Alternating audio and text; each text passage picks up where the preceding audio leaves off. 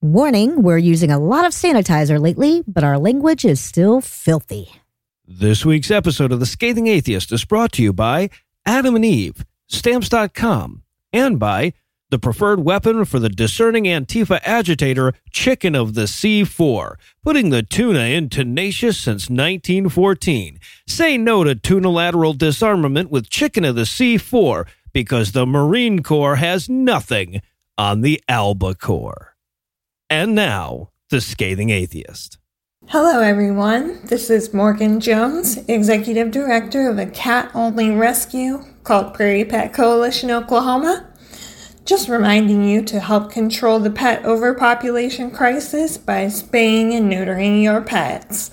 Oh, and we did, in fact, evolve from filthy monkey men.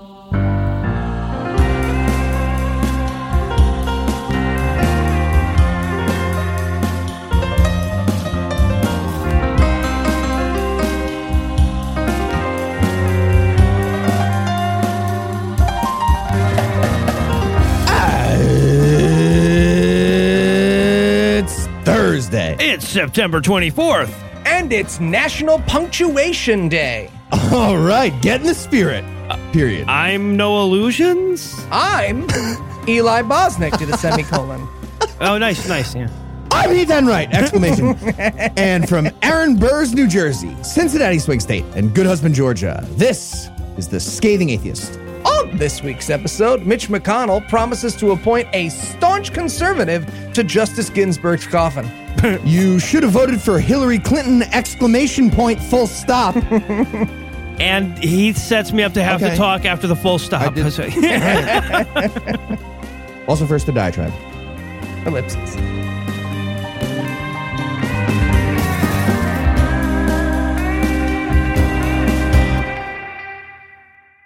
One of the big lessons the Trump administration is teaching America and indeed the world is one that I learned a long time ago, and one you likely learned if you've been at this whole atheism thing for very long. Smart people tend to think of stupidity as a weakness, right? And to some degree, that's true.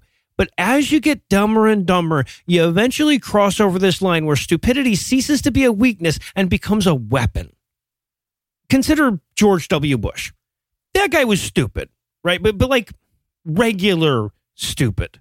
Now, d- don't get me wrong. He was a terrible person. He did evil shit, corrupted the nation's moral standing in a way few people have ever dreamed of. So I don't want to be one of those jackasses who starts looking at Bush through rose colored glasses now that we've seen the world through Trump's nauseous orange hue. He- He is and remains a terrible moral stain on American history. I only bring him up now as an exemplar of stupidity, which is one of the few tasks he is well suited for. So Bush was undeniably stupid. Right? Like you've got to imagine through most of his presidency, he was the dumbest guy in the room. And, and that was an obvious disadvantage to him throughout. It made it easier for other people in his administration to manipulate him and, and drive policy. It left him completely unprepared to deal with novel problems. It left his opponents with no end of ammunition against him and made him the butt of every joke in every late night monologue for eight fucking years. But he was just regular stupid. Right? He was the he was that guy who you have to explain the movie to in the parking lot stupid. And, and that's the kind of stupid that leaves a person at a constant disadvantage. When you rely on other people to do your comprehending for you, you're obviously left at their mercy to some degree. Uh, Trump is a whole different kind of stupid, though. Right? He's that guy you could stand out there in a parking lot all fucking day and try to explain it all you want, but you'd be wasting your time and his, and he's probably going to get frustrated by that quicker than you are. And sure, there are plenty of disadvantages to that kind of stupidity, but it also comes with a few ticks in the plus column. You can't be left at the mercy of the people who comprehend for you if nobody does that. Right? Like you can be manipulated, but it, it somehow gets harder when you get dumber. Right? If, if Bugs Bunny wants George W. Bush to look in the closet, he just stands in front of it and says, Whatever you do, don't look in here. Right? But if he tried that with Trump, Trump might just say, okay, or, or, or forget how opening closets work. Moderate stupidity is self aware. It becomes a weakness in the, in the way it rattles one's confidence right? But pure stupidity is stupid with complete abandon. Trump is never slowed down by self doubt or the nagging feeling that everybody else knows something he doesn't. He doesn't even know what knowing something would entail. How can he fear somebody else doing it?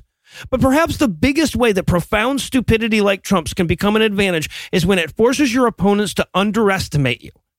Right? Like most of the Hillary supporters in this country were pretty stoked when they realized Trump was going to win the primary. Most people assume that getting to go against the stupidest person in the running would be to her advantage. And I'll admit I was among them.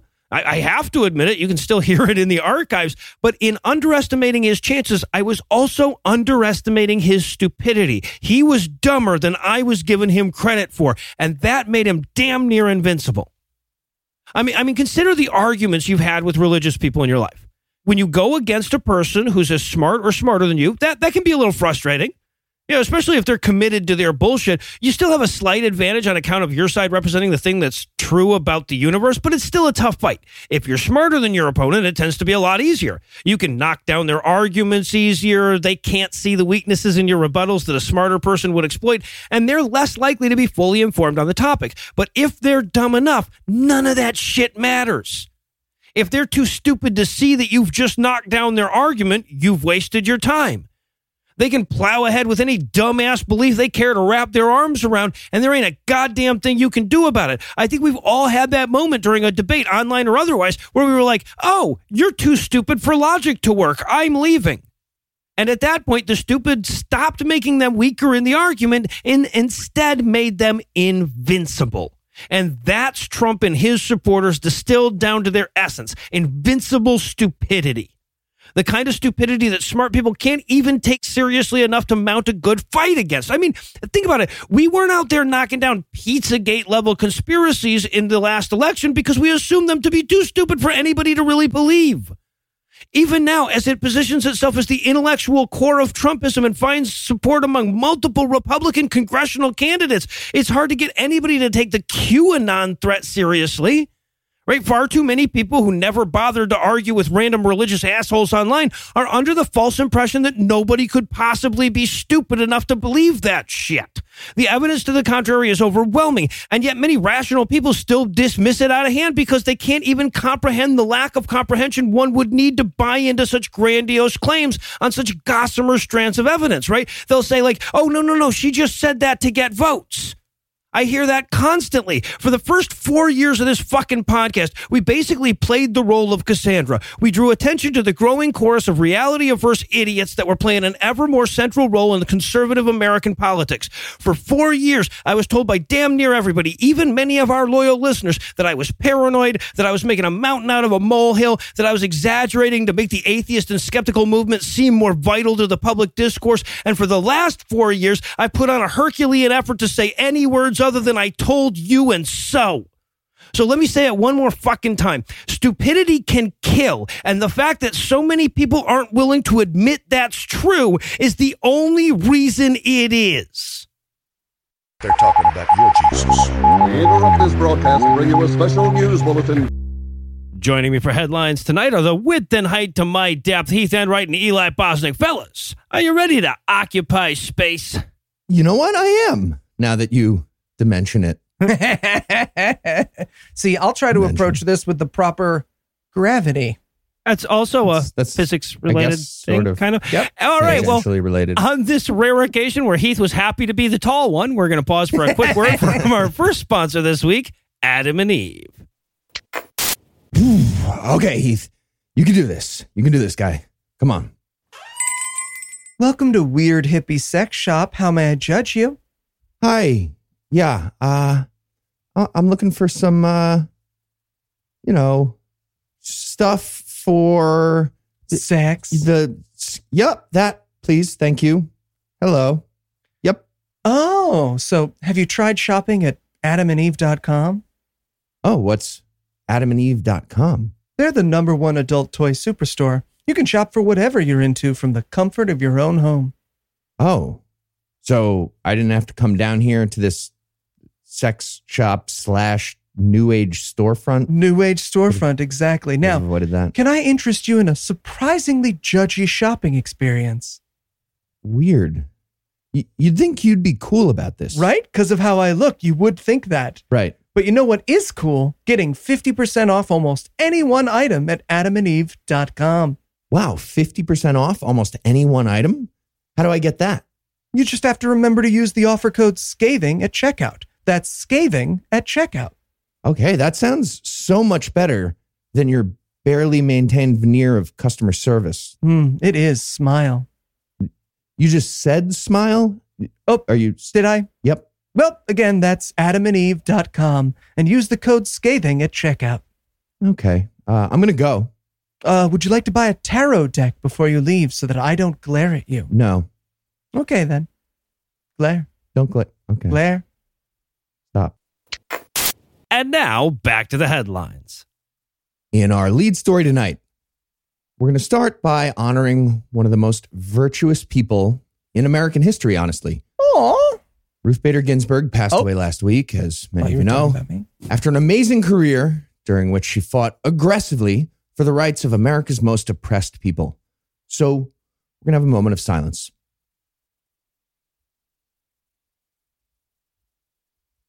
All right, well, now we're going to start over and I'm going to yell about basic logic. Good. And Ruth Bader Ginsburg would agree with this. Yep. In our lead story tonight, in You Should Have Voted for Hillary Clinton News, you should have voted for Hillary Clinton. Christian right theocracy has been worming its way into our political system for decades with a giant acceleration of that since Donald Trump took office. That includes about 40 more years of Neil Gorsuch and Brett Kavanaugh on the Supreme Court. Jesus. And now the very distinct possibility of the incomparable RBG getting replaced by Christian fundamentalist and person whose relatively boring fucking physical appearance kind of fucks up my formula here, Amy Coney Barrett. This is truly terrifying. It- like if she doesn't grow a giant goiter made of evil or get like a face tattoo of a gavel, I'm to be furious about this. She's just I- boring. She, uh, she looks like she'll come in handy if the Supreme Court ever needs to speak to the manager. Yeah, uh, she looks Okay. like if someone demanded a counterpoint to the American Girl doll that's a slave. Oh, Okay, well, her, her name is Addy. Read a book. Anyway, here's a quick background on Amy Coney Barrett. She was a clerk for Antonin Scalia of Eli Bosnick's New Jersey. that should be plenty of information right there, but I guess I'll continue. Barrett spent her time as a federal judge doing the exact opposite of RBG, fighting against the rights of the oppressed. Almost exactly that. That was her whole career. And she's an anti choice Roman Catholic zealot. And not like, you know, the woke liberal version of the anti choice Roman Catholic zealot that you're picturing. She's part of an extra crazy group called People of Praise. Ooh, the, the Roman Catholic good. Church doesn't even like really rec- they're just like, okay, well, we're stepping away from that.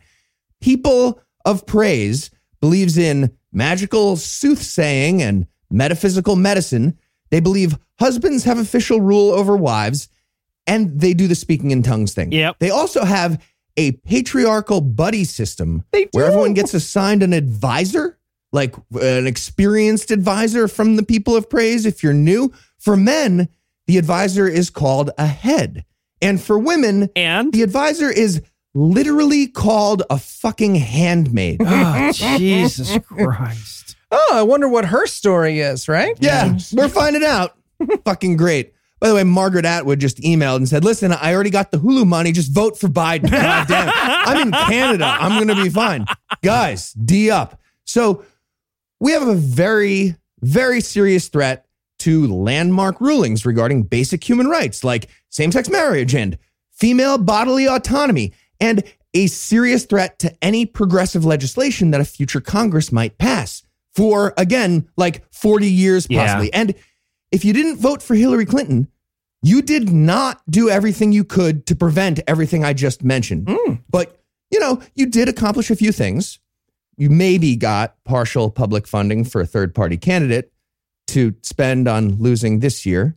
And that was only partially sarcastic. Like better funding for third parties is definitely good in a general sense, but you got to weigh it against mm. everything else. I- I'll take issue with the word definitely at the very least there. Yeah, I'm going to take issue with the word candidate.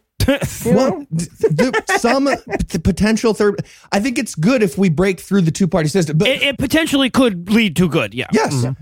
all that being said, also on the plus side, y'all sent a message to Democrats that they need to nominate a progressive candidate like Joe Biden this time around. and of course, you got us to abolish capitalism. So Yep, that's done. we did that. Yeah. Great work on all of that.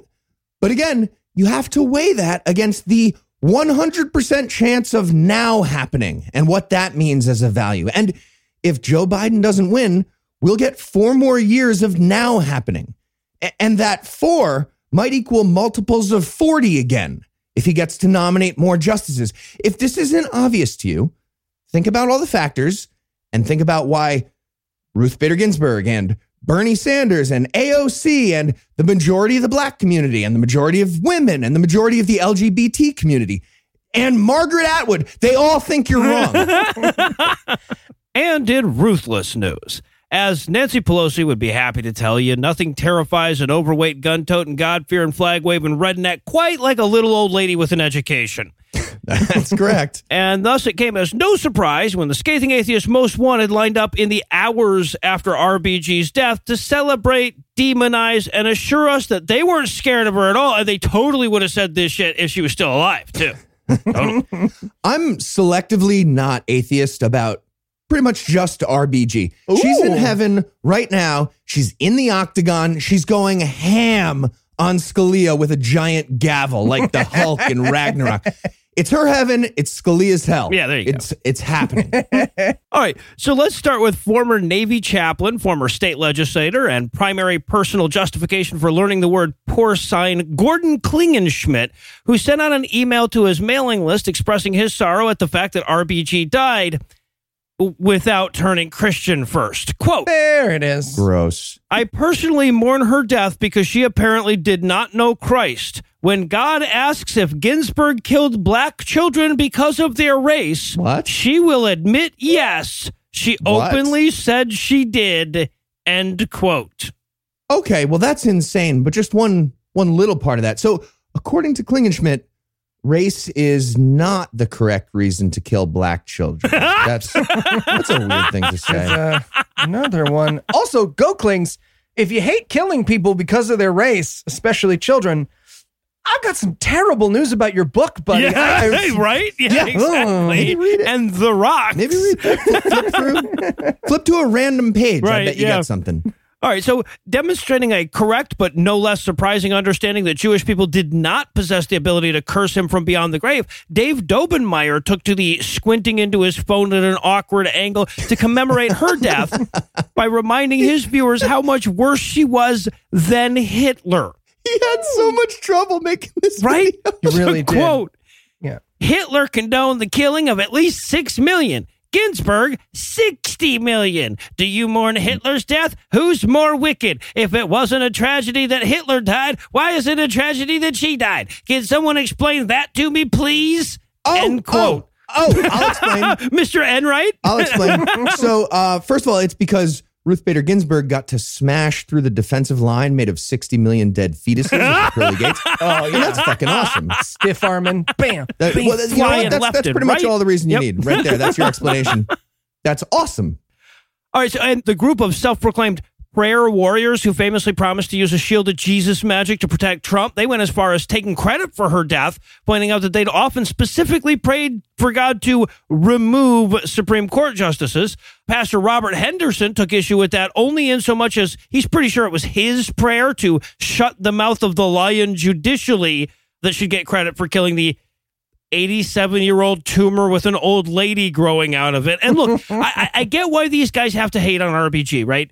She was everything they weren't. She was smart, educated, accomplished, important, worthy of the carbon she used up. But I should remind you guys that according to your own religious bullshit, sometimes Jews come back from the dead. So, hey, Oh. be sure to check under your bed tonight, guys. Oh, fire breathing Ruth Bader Ginsburg. Fire breathing Ruth Bader Ginsburg. Come on.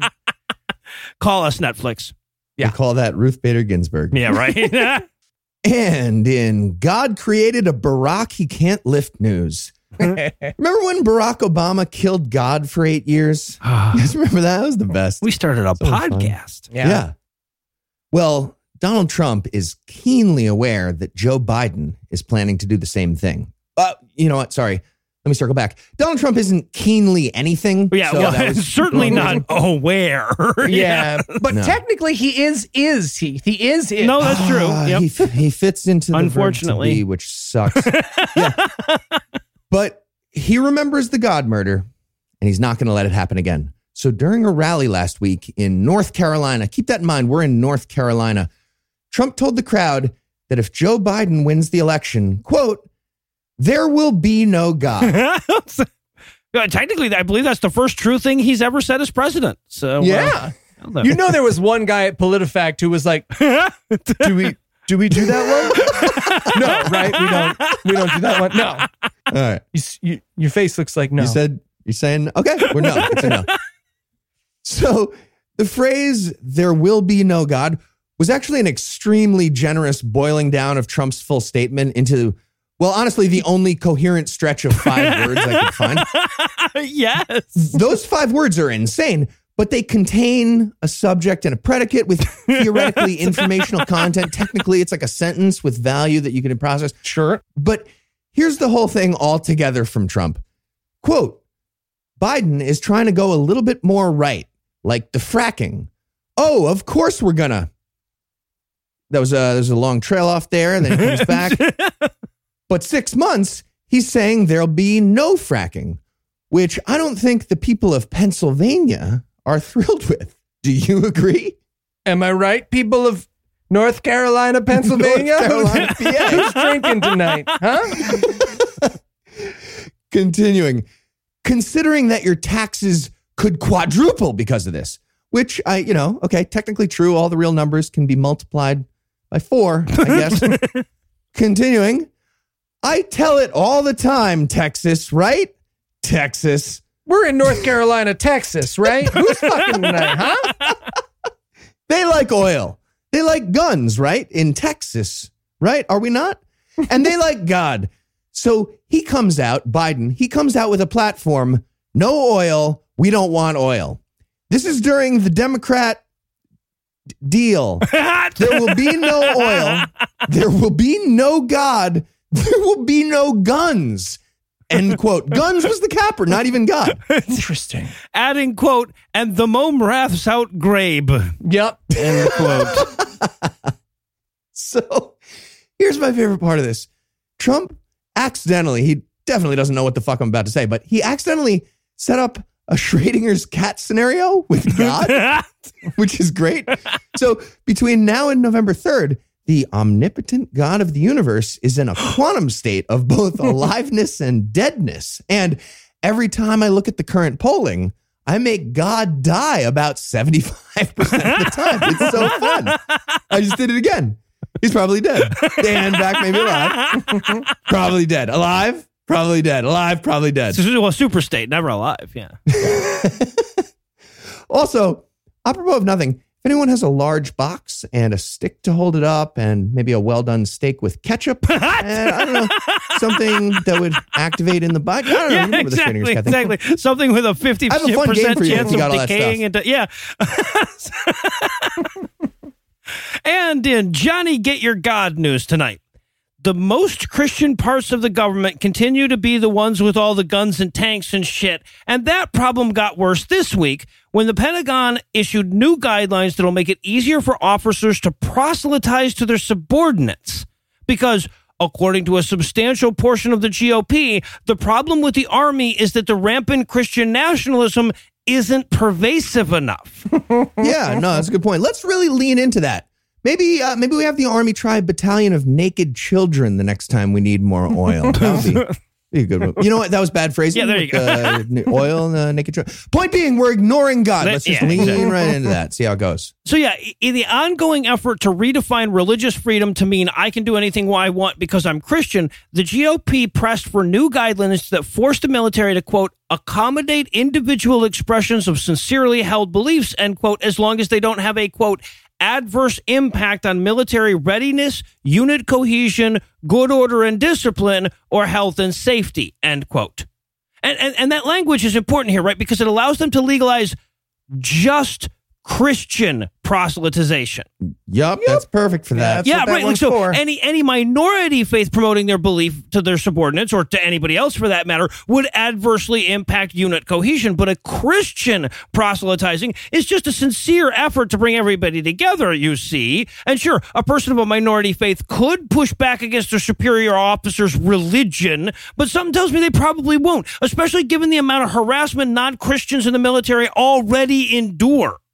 Yeah, I mean, on the other hand, I would argue that let's take a moment from cleaning our machine guns so I can talk to you about my invisible friend is a definite threat to health and safety. So maybe that, is that an angle? Right? Is this anything? And, and we should point out here that even without these rule changes, this was already a huge problem. Mikey Weinstein over at the Military Religious Freedom Foundation deals with this shit all the time. In fact, these changes come in direct response to the MRFF's repeated success in calling out illegal promotion of religion by superior officers.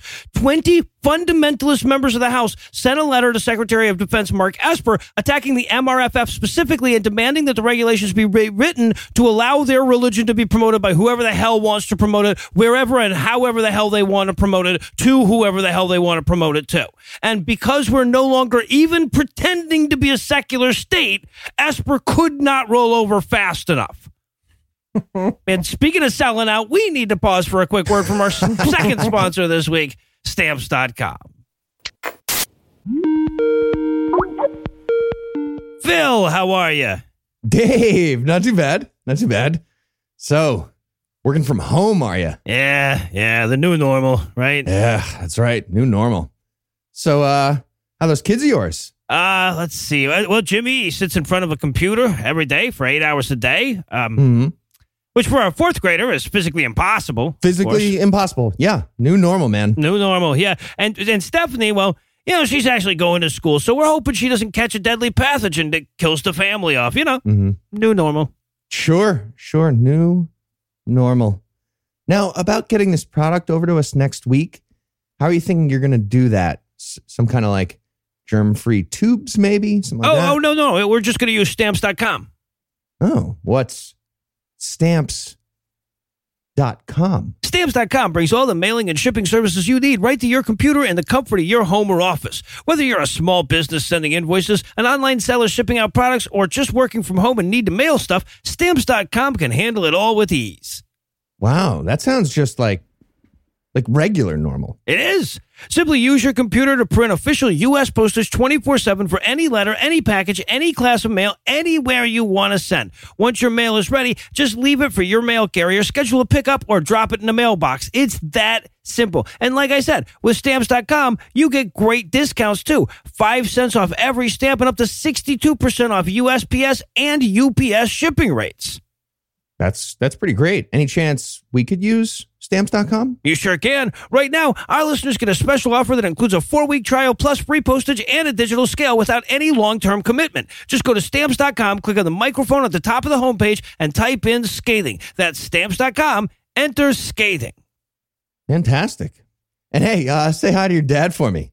How is that old codger? Oh. Um. Oh, yeah. N- new normal? Yeah, new normal. Great. And we're back. And in Jeong Too Far news, attorney and journalist for the New York Times, Sarah Jeong, went a little too far for many this week when she suggested a mandatory castration lottery for white men. Huh. I mean, I'm not. Oh, I, I'd say we go vasectomy um, and no lottery. Just do that. It's reversible. Yeah, so there's just one problem with this story, which is that she never said that or suggested that. And the only places that said she did are right wing fake news websites. But don't worry, that didn't stop Pastor David Munns from sending her racist hate mail this week. Oh, uh, well, look, if he verified his sources, he wouldn't be a pastor, now would he? That's true. That's true. So, yeah, in response to the not quote that he couldn't even bother to Google, Pastor. Pastor. Again, fair. Again, fair. Munn sent Jeong the following email quote, How about if we took all the little bitter Asian women and had a lottery and cut their clits like the Muslims do? Jesus What? Christ. Not a very classy position, is it? Neither is your trashy little bitter personality towards white men. Only in a world where journalism is controlled by brain dead liberals do you people even have jobs. End quote. Huh. I wonder which world has Pastor David Munns with a real job and mattering. right. Like, what a great counter argument to all lives matter this guy is. He sure is. Yeah. so, yeah, Jeong tweeted this with the caption along the lines of Hey, is this anybody's spiritual leader? you you want to come get your spiritual leader? All right, guys, come get your boy. Or, you know, I'm going to do bitter little Asian things to him. So, Yeah. So this attracted some attention, and Munns has released a uh, non apology as a result. Quote Miss Jeong, I understand my email was off base, as I have been informed that it is not something you said. When I read it, and having prior knowledge to your position on the white race, I just assumed it was an accurate post. Bad mistake. For months, we have been juggling peace within our country between races and with pastoring an interracial church. Some of my best victims are black. yeah. That post just threw me over the top. My attempt to reverse the roles in my email was wrong and out of frustration and anger, as I viewed the meme as gas on a fire. Yes, I am human and should never have assumed it was true or gone to such extremes to make a point. My attitude was wrong, and I believe a bit fueled due to what I've read of yours in the past. Jesus, twice now he's got the uh, you kind of had it coming angle in his apology. Yep. I mean, you were wearing some interesting clothing when you wrote that. He continues, again, a bad mistake. I am able to successfully pastor a mixed church. Mixed! what? Mixed! Uh, I'd say it's like an octoroon level church. I. Jesus because of my strong passion and beliefs that we're all just humans living in different kinds of bodies trying to live life. I hope you receive my sincerest apologies, and I truly hope you have grown beyond your frustration with us white folk, as we are all works in progress. I hope you've learned something from my mistake. what an asshole. I think we've all learned. Well, you. I hope you learned something learned a today. valuable lesson. He concludes, I hope you receive this apology as it is sent out of the sincerest of hearts. End quote. P.S. There are black people in my church. Black people. black. Steve, could you sign the bottom for me? Steve, also. Black Steve. And in I told you it wasn't just colored water news. I, I want to take another second to revel in Jerry Falwell Jr.'s misery and misfortune because, and I say it with all sincerity, fuck that guy. Yeah. Fuck that guy so hard with so many things he doesn't want to be fucked with, in so many orifices he doesn't want to be fucked in. You know, actually, that breaks down in this in his case because there that list would be so exceedingly small on both counts. But still, like metaphorically, fuck that guy with a sideways umbrella is what I mean. yeah. Recent events have made it unfortunately clear that a lot of the insults we've thrown at Jerry Falwell Jr. over the years were just descriptions of his home life. Yeah, So right. Yeah. so We're, we're having to work hard here. Just enjoy it. Weird. Anyway. yeah, right, right. So, quick reminder after posting blackmail material against himself online in the form of a photo of himself and a young woman with her pants undone, Falwell has been followed from grace so fast that 9 11 truthers are calling it a controlled demolition. He's so confused. He's been sending magazine cutout ransom notes back and forth to himself for weeks now. Hasn't really been getting anywhere. I still don't have any money. So his rate of descent accelerated further when details emerged about the complex sexual relationship between himself, his wife, and his pool boy. And then we got yet another little nugget of Schadenfreude last week when we learned about a 911 call his wife made on August 31st after Jerry managed to drunkenly stumble down the stairs and injure himself to the point of needing EMTs, who unfortunately came and helped. Okay. Okay. Drinking problems are not funny, Noah. You can expect plenty of bitter little Irish hate mail on the way. That's right. Uh, fun fact Bitter Little Irish Hate Mail was Joyce's original title for Ulysses uh, when he was working with. so, so this story comes to us from the Huffington Post, which obtained both records and 911 audio. According to their report, about a week after the news broke about the Falwell pool boy, and a few hours after Liberty University announced an independent investigation of Falwell Jr.'s tenure as president, Becky Falwell came home to find herself locked out and her husband severely injured inside. So, after breaking through the back door with a chair and unsuccessfully trying to get this bloody asshole into the car to go to the emergency room, she called 911 and described a situation involving her husband, some alcohol, and quote, a lot of blood right now, end quote. and in my favorite detail, when asked by the 911 dispatcher if her husband had been drinking, she said yes. When asked if he'd been drinking heavily, she refused to answer. Um, he's been drinking an amount. Thank you. Next question, please. Uh, excuse me, please send an ambulance for my normal amounts of drunk husband and stop being so noisy, 911 operator.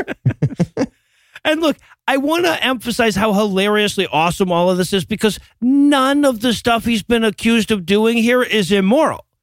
Right? Yeah. It's just it's just against his antiquated harmful bullshit code of ethics. You know, the one he's been selling for cash his whole goddamn life. Yeah. Right? Like like if I posted a picture of myself and a random young woman with our pants around our ankles, you guys would probably just like tell me to get a tan. If, if news came out that me and Lucinda were fucking the pool boy, you guys would just congratulate us. If I fell down the stairs drunk and needed stitches, it would only be sad. But this motherfucker has literally made his fortune condemning the exact fucking lifestyle he was living the whole time. And bleeding drunkenly all over your mansion is hardly sufficient comeuppance. It sure as hell isn't an impetus for sympathy. Yes. But if we hit our new Patreon goal, Noah Lugeons, we'll chase his pool boy down the stairs with his pants around his ankles. That's a promise to you. Check it out. A lot of fun. Doesn't even have a pool. No, so I know been that's it's weird that we have house. that guy around to begin with. I got to do something. He with mostly him, just yeah. does like sink stuff. But he's, he's around. You should fuck him, to be fair. He looks bored. Can I say that? and finally, tonight, in Baker's Dozen Dozen news, it's been a tough year Baker's gross. for Jim Yep. Bakker. Oh, so much better. So much better. Damn it. That's fun. It's been a tough year for Jim Bakker. He had a stroke. The government told him he couldn't say his nothing cured COVID. And of course, he still looks like if the mascot for Chick fil A was Confederate General Sanders. Okay, well, it's, it's Colonel. And I, also, I'd say, you know, assistant to the regional colonel at best. Yeah, right. Yeah, exactly. Exactly. So, uh, methinks the bills from the aforementioned trials and tribulations are starting to add up because this week, Bakker introduced a new church sized bundle of 115 of his freeze dried food buckets Jesus Christ. for the low, low price of just $10,000. Billion dollars. Now, altogether, the bundle includes 27,703 servings of food and claims a shelf life of 30 years or 1 2020. Okay, all right. Well, as a person who has eaten from one of those buckets, I'm going to go ahead and say it. Cannibalism is preferable regardless of which side of that equation you're on. Yeah. Okay. That's true. that is true. Just one other thing about this story. As Hemant Mehta over at the Friendly Atheist pointed out, the aforementioned food bundle is called Joseph Storehouse Food. oh, that's book, clever. man? That's good. Which, That's good. if you'll remember from the Bible, is a reference to the time Joseph saw a famine coming and hoarded all the food he could so he could sell it back to desperate, starving people. Yeah. That's a Bible story about Martin Shkreli, basically. and yes, yes. referencing it in a positive way. in Yeah. His marketing.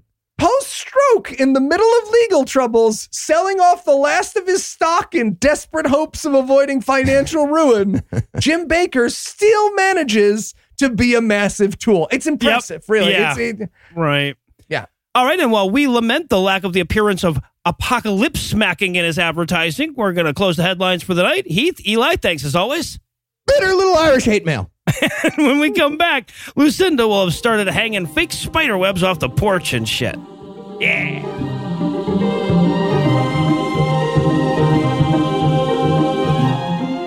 With 2020 skull fucking your plans to death this year and most of our social calendars looking way emptier than we'd like, we thought we could help fill in a few of those blank spaces for you with another installment of The Holiday Buffet. This is the part of the show where we remind you that atheists can pick any holiday they want, regardless of whether it has a cartoon mascot. So, Eli, what holiday did you pick this month? I chose Sukkot. What we're commemorating. The Jews wandering the desert for 40 years. Seems like such an anti Semitic thing to celebrate. Yeah, they do it That's a lot. It's a weird one. They do it a lot. Where it's celebrated. The driveways and backyards of suburban Jews everywhere. And also, seemingly hanging out windows like an air conditioner all over Brooklyn, very precariously and terrifying people on the sidewalk below. That's true. That's true. When it's celebrated. For one week, starting on the 15th day of the month of Tishrei. This year, that's the 2nd of October to the 9th of October. Best aspect. Outdoor dining? Oh, that's the best to you? Mhm. You made us leave a restaurant in the south of France on a beautiful day because you got, quote, startled by a very aggressive butterfly. Okay. Okay. It was in, it was almost within feet of me, Heath. Yeah. Feet. Yeah, feet. Feet. Uh huh. Almost. Okay. Thank you. Meters. We were in France. Worst aspect. Being randomly accosted by Orthodox Jewish teenagers who ask your religion. yeah, this is real. I actually had no idea what this was when I was living in New York City at first. And it happened to me. And I asked Eli about it. He told me the Jewish teenagers might give me a lemon if I say, yes, I'm Jewish when they ask if I'm Jewish. So I tried it. And the kids were like, no, you're not, liar. And they walked away. How it's celebrated. Sukkot is known by many names in the Bible, such as the Festival of Ingathering, Harvest Festival, and Chag HaSukkot, the latter of which translates to Festival of Booths. Weird that you didn't give us the Hebrew version of the first two, Eli. Yeah. And it's celebrated because God says in Leviticus, quote, on the first day, you shall take the product of Hadar trees, branches of palm trees, boughs of leafy trees, and willows of the brook. And then later says, you shall live in booths seven days. All citizens in Israel shall live in booths, in order that future generations may know that I made the Israelite people live in booths when I brought them out of the land of Egypt.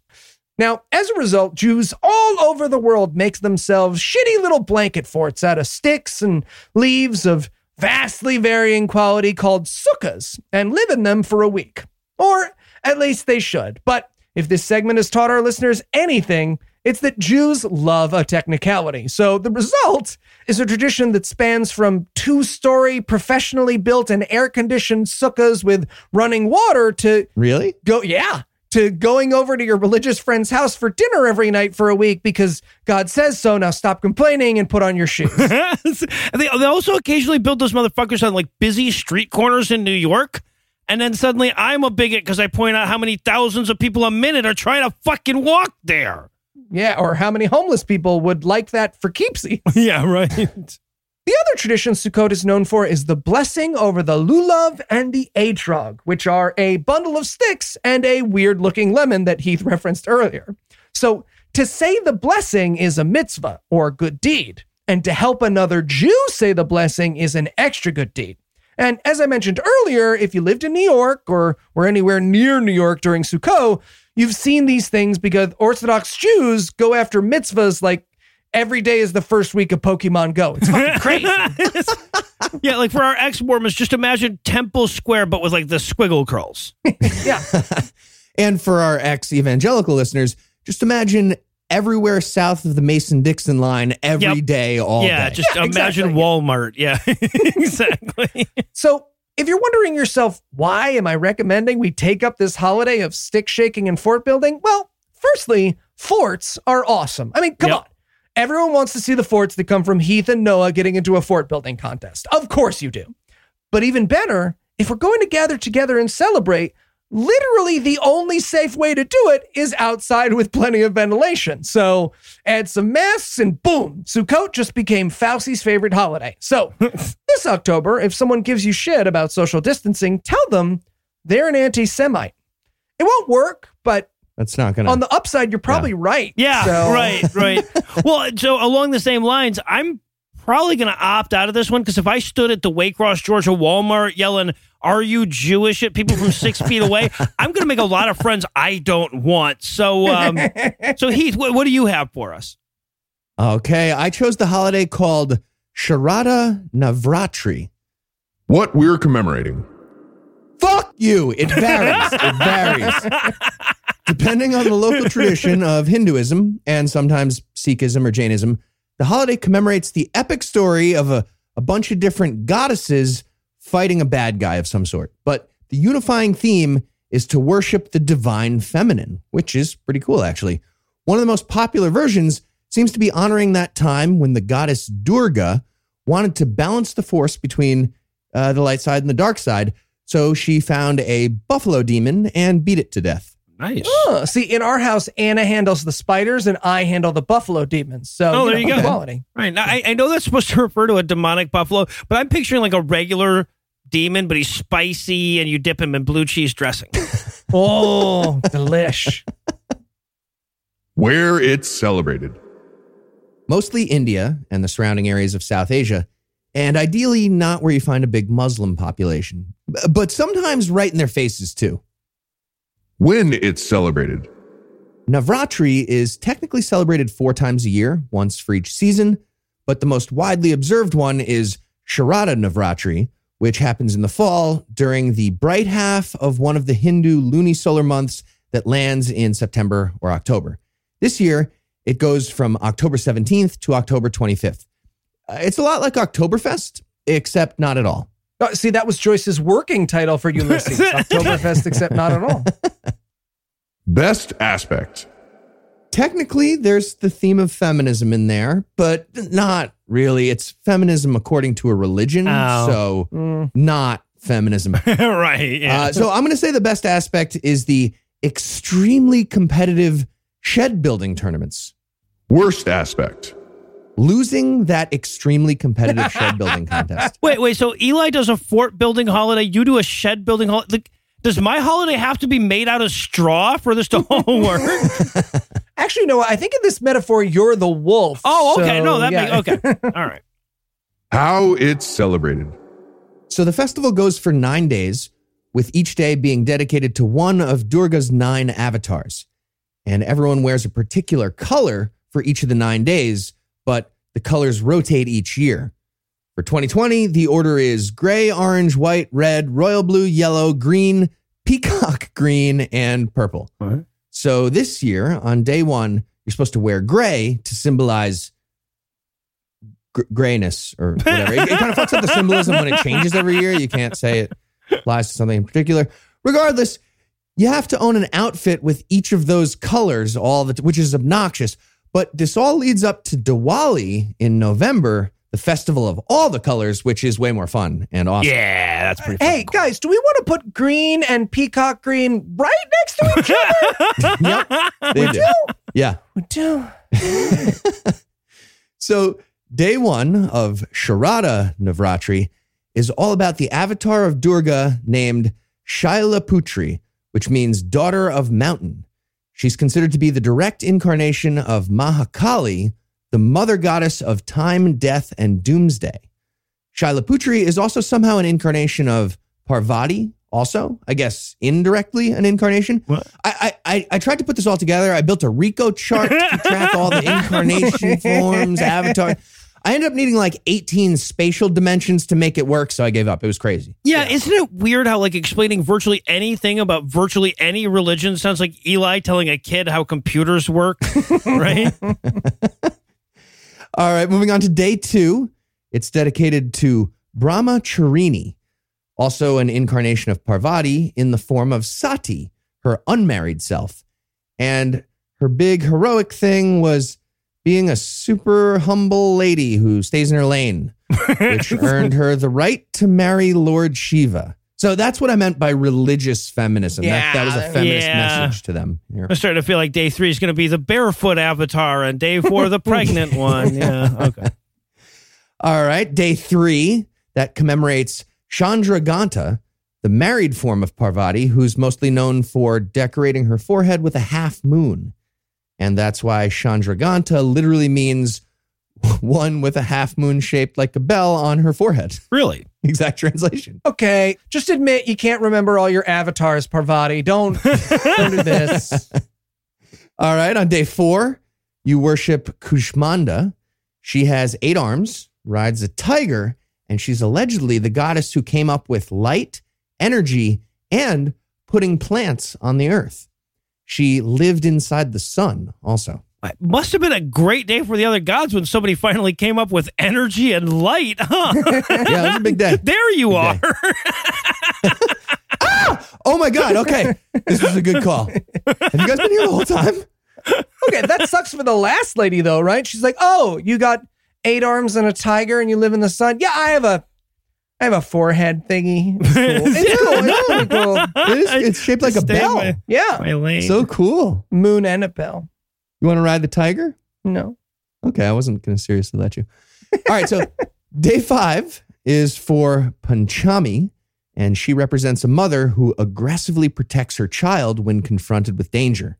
She rides on a lion. wow, everybody but Moon Girl got an awesome steed. Yeah, she rides on a lion, holding her baby to to make sure there's nothing unsafe for her baby. Right. Yeah. And in, in modern times, day five, I guess it's meant to honor soccer moms yelling at volunteer referees at the top of their lungs. yeah, which would be way more successful if they did it riding lions, right? Let's right. be honest. Honestly, yeah.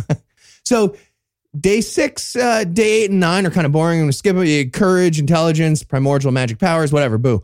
But Um, day seven, did magical powers. It's fine. that sounds good. Doesn't matter. Yeah.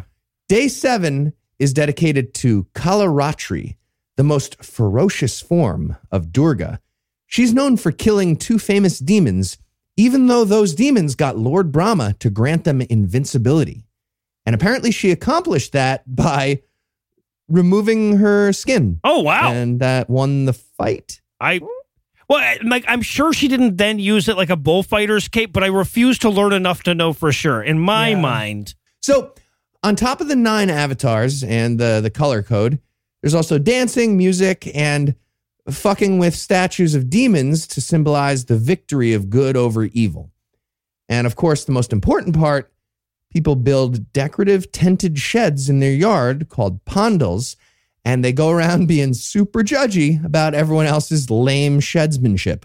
and there's definitely always that one guy who builds a perfect replica of the Taj Mahal as his pandal and rubs it in your face. It's pretty great. Like, uh, you know, like the Christmas lights thing, but way more interesting. So the big takeaways get nine monotone outfits that line up with those colors. Uh, also, make sure you learn what the fuck peacock green would be in contrast to green. thank you. I thought it was a blue thing. Anyway, also get good at shed stuff. And if you ever get into a really difficult fight, just uh, go ahead and take off your skin. There you go. So happy Navratri, everybody. At least they won't beat you. Yeah, exactly. All right, so I went with the only holiday that October really needs. God damn it, Holla fucking Ween, Ooh, ooh. right? But since that kind of fucks up the theme of the segment a bit, I'm officially going to go with the Wiccan equivalent, Samhain. What we're commemorating. The fact that it's Halloween. Yeah, I'm going to dress up as a sexy tardigrade. I'm gonna dress up as a tardy sexigrade. So That's going to be confusing. Where it's celebrated. Uh, some parts of Scotland, Ireland, and the Isle of Man, as well as places where people dance naked around fires to drum music. Like my sexy tardigrade party. When it's celebrated. Uh, on Halloween. the day of my sexy tardigrade party. Best aspect. The fact that it coincides with Halloween. Worst aspect. The fact that it theoretically could distract from Halloween. How it's celebrated. It's it's it's fucking Halloween, okay? Now I should clarify that like most neo-pagan holidays there are two distinct celebrations here. One is the actual historic Celtic celebration and the other is the one that the naked hippies appropriated unapologetically because it's okay to do that to people who if they were genocided by the Roman Empire for some reason. Now, luckily for us, many of the Wiccans and other various neo pagans never bothered to look up the pronunciation of this holiday. So you can damn near differentiate just by calling their version Sam Hain, like it was some dude from your fraternity. I mean, every frat needs a smelly guy who's a little too into fire. Am I right? Uh, do they? they all have one, so apparently, yeah. Of course, I, I should be forgiving of the modern pagans for their cultural appropriation on this one, since Christianity did it first, right? The importance of this particular day has ancient origins in Ireland dating all the way back to the Neolithic period, uh, which we can attest to based on the solar alignment of many of their ancient tombs. It's also mentioned in the earliest written works from Ireland, and a lot of important events in Irish mythology happen or start to happen on Samhain. And pretty much every aspect of modern Halloween can be traced back to it. Going door to door in costumes, getting treats, decorating your house with creepy shit, ghosts and goblins. Hell, even bobbing for apples goes back to some apple based divination game played by Celts back in the day. Nice. Tardigrades are the best at bobbing for apples. Their mouth is, is it's an apple bobber. That's what their mouth is. You're is. right. Keith, I'm going to say this once. If you legally drown again this year, I am not resuscitating you. Okay? Get What do you one. really competitive. But the, but the most important aspect of Samhain is that it was considered a liminal day when the boundary between the mortal world and the other world could be crossed easily. That meant that the I don't know the pronunciation here, but the Celtic spirits and fairies would wander around our world blessing livestock, getting revenge, tending to nature, etc. And snacks would be left out for them because apparently Irish fairies really like Reese's cups because why the fuck wouldn't they? Yeah, Right? absolutely. But not the bullshit mini ones. Right. Like those are okay. I'll eat them, but the peanut butter to chocolate ratio is way too low in the minis. Yes, right. Got to get the full. Also, the fun sized people in general eh, on Halloween, they deserve to get venged by Celtic spirits. That's just bullshit. Get the full size thing. Well, you know, Assholes. first they should do the toothbrush house. Then, Well, yeah, right, right. And then the McDonald's coupon house, and then yeah. And then the razor blade apple house. But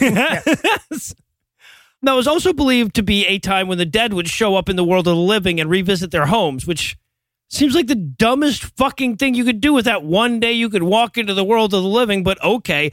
Anyway, part of the uh, celebration involved a feast, and it was traditional to set a place at your table for your dead relatives, though I have no idea how many generations back you were supposed to go. Yeah. Right? See, this is how you know it isn't a Jewish holiday. A meal with seven generations of dead Jews, not something to celebrate. It's just so, the food allergies alone is going to make Right, that yeah. a nightmare. Now, I, I should point out that there are scholars who argue that Halloween what uh, like has an independent origin unrelated to Samhain, but they're wrong, and that's fucking silly. Okay, it's it's almost certainly an outgrowth, in fact, of the coolest aspect of Halloween, which is it's a Christian holiday that Christians are fucking terrified of. It's their own holiday, and, and somehow it's like even scarier to them when you call it Samhain or. Or actually, Sam Hain, because they almost certainly don't know the pronunciation either. So wait, Christians are afraid of a holiday that they're wrong about being right about being afraid of. Yes. that's Yeah, it sounds pretty Christian to me. Right. That, that tracks. All right. Well, speaking of Halloween, I got to practice chucking Reese's cups like ninja stars for my socially responsible trick or treating plans. So we're going to wrap it up there, but we'll be back in a month with even more. Holiday buffet. I'm going to tackle so many kids, get all those Reese's so much cups. tackling. Yeah.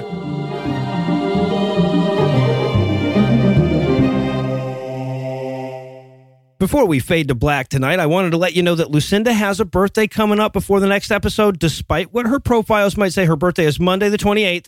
And if you'd like to drop her some birthday wishes on Facebook or Twitter, I'm sure she'd appreciate it. She's been having a rough couple of weeks taking care of her ornery ass dad. Anyway, that's all the blasphemy we've got for you tonight. We'll be back in 10,022 minutes with more. If you can't wait that long, be on the lookout for a brand new episode of our sister show, The Skepticrat, debuting at 7 a.m. Eastern on Monday. An even newer episode of our sister show's Hot Friend God Awful Movies, debuting at 7 a.m. Eastern on Tuesday. And an even newer episode of our half sister show, Citation Needed, debuting at noon Eastern on Wednesday.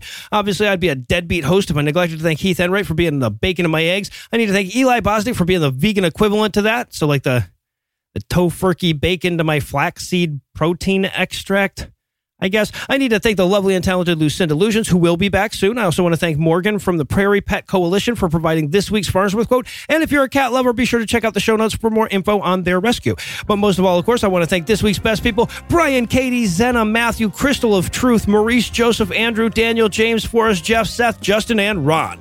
Brian, Katie, Zena, Matthew, and Crystal, whose IQs are so high the Secret Service mistook them for a bill that the Trump properties sent them. Maurice, Joseph, Andrew, Daniel, and James, who are so virile, John Wick envy envies their reload speed. And Forrest, Jeff, Seth, Justin, and Ron, who are so hot, fires gather around them to tell stories. Together, these 15 men, women, non binaries, and magical artifacts help finance our foul mouth fuckery this week by giving us money. Not everybody has the money it takes to give us money, but if you do, you can make a per episode donation at patreon.com slash scathing atheist, whereby you'll earn early access to an extended ad free version of every episode, or you can make a one time donation by clicking on the donate button on the right side of the homepage at scathingatheist.com. Legal services for this podcast are provided by the law offices of P. Andrew Torres. Tim Robertson our social media, and our audio engineer is Morgan Clarke, who also wrote all the music that was used in this episode, which was used with permission. If you have questions, comments, or death threats, you'll find all the contact info on the contact page at scathingatheist.com.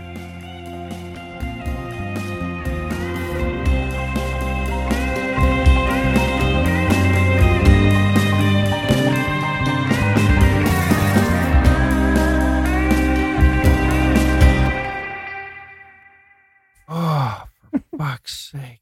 The preceding podcast was a production of Puzzle in a Thunderstorm LLC, copyright 2020, all rights reserved.